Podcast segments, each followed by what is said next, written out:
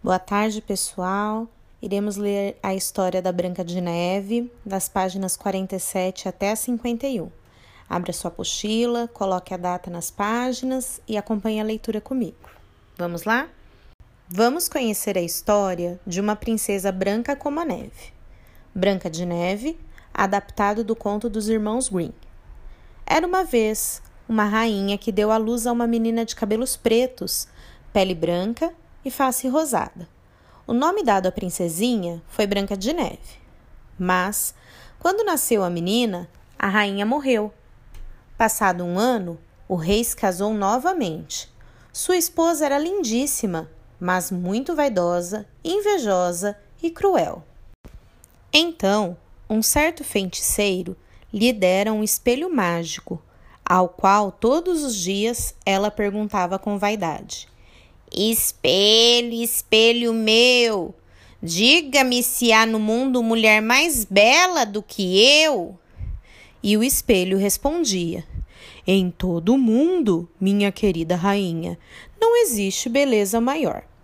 O tempo passou, Branca de Neve cresceu, a cada ano mais linda, e um dia o espelho deu outra resposta à rainha. A sua enteada, Branca de Neve, é agora a mais bela. Invejosa e ciumenta, a rainha chamou um de seus guardas e lhe ordenou que levasse a enteada para a mata e lá a matasse. Também queria que trouxesse o coração de Branca de Neve como prova de que a missão fora cumprida.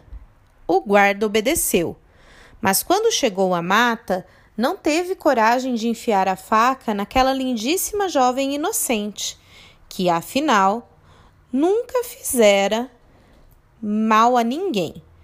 Deixou-a fugir.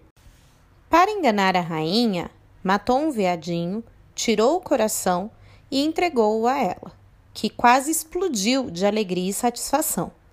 Enquanto isso, Branca de Neve fugia, penetrando cada vez mais na mata, ansiosa por se distanciar da madrasta e da morte.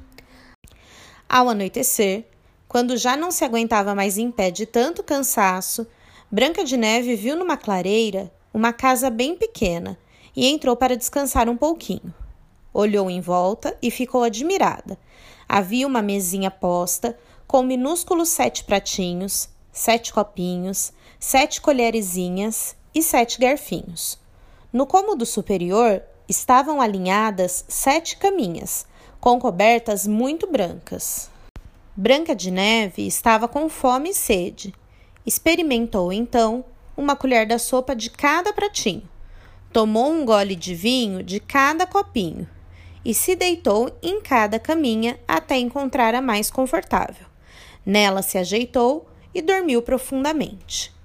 Os donos da casa voltaram tarde da noite eram sete anões que trabalhavam numa mina de diamantes dentro da montanha.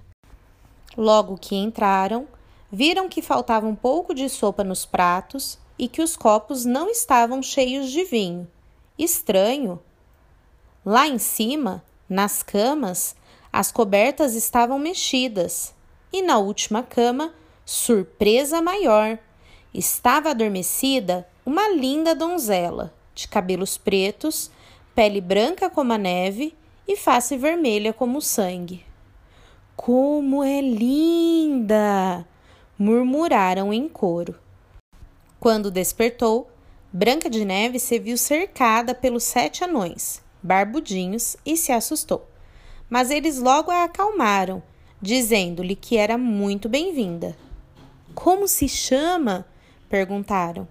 Branca de Neve, mas como você chegou até aqui, tão longe no coração da floresta? Branca de Neve contou tudo. Falou da crueldade da madrasta. Fique aqui se gostar, propôs o anão mais velho. Você poderia cuidar da casa enquanto nós estamos na mina trabalhando. Mas tome cuidado enquanto estiver sozinha. Não deixe que ninguém entre. É mais seguro. A madrasta estava feliz convencida de que beleza de mulher alguma superava a sua. Mas, um dia, teve por acaso a ideia de interrogar o espelho mágico.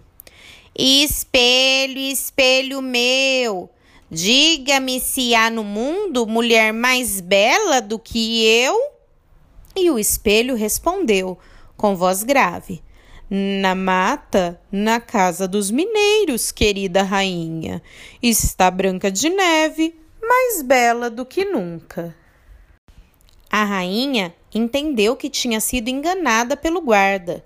Branca de Neve ainda vivia resolveu agir por si mesma, para que não houvesse no mundo inteiro mulher mais linda do que ela. No dia seguinte, Branca de Neve viu chegar uma camponesa de aspecto gentil, que lhe colocou na janela uma apetitosa maçã, sem dizer nada, apenas sorrindo um sorriso desdentado. A princesinha nem suspeitou de que se tratava da madrasta. Branca de Neve ingênua e gulosa, mordeu a maçã. Antes de engolir a primeira mordida, caiu imóvel. Devia estar morta, pois o socorro dado pelos anões, quando regressaram da mina, nada resolveu. Branca de Neve parecia dormir. Estava tão linda que os bons anõezinhos não quiseram enterrá-la. Vamos construir um caixão de cristal para nossa Branca de Neve. Assim poderemos admirá-la sempre. O esquife de cristal foi construído e levado ao topo da montanha. Na tampa, em dourado, escreveram: Branca de Neve, filha do rei. Branca de Neve parecia dormir no caixão de cristal. Continuava tão linda como enquanto vivia. Um dia, um jovem príncipe que caçava por ali passou no topo da montanha. Bastou ver o corpo de Branca de Neve para se apaixonar apesar de a donzela estar morta. Pediu permissão aos anões para levar consigo o caixão de cristal. Havia tanta paixão, tanta dor e tanto desespero na voz do príncipe que os anões ficaram comovidos e consentiram. Está bem, nós o ajudaremos a transportá-la para o vale. A donzela branca de neve será sua. Com o caixão nas costas, puseram-se a caminho. Enquanto desciam por uma passagem íngreme, um anão tropeçou numa pedra e quase caiu. Reequilibrou-se a tempo. O abalo do caixão, porém, fez com que o pedaço de maçã envenenada, que Branca de Neve trazia ainda na boca, caísse. Assim a donzela se reanimou. Abrindo os olhos e suspirando, se sentou e, admirada, quis saber: O que aconteceu? Onde estou? O príncipe e os anões, felizes, explicaram tudo. O príncipe declarou-se a Branca de Neve e a pediu em casamento. A moça aceitou, felicíssima. Foram para o Palácio Real, onde toda a corte os recebeu. Foram distribuídos os convites para a cerimônia nupcial. Entre os convidados estava a rainha madrasta, mas ela mal sabia que a noiva era sua enteada. Vestiu-se a megera suntuosamente, pôs muitas joias e, antes de sair, interrogou o espelho mágico. Espelho, espelho meu, diga-me se há no mundo mulher mais bela do que eu?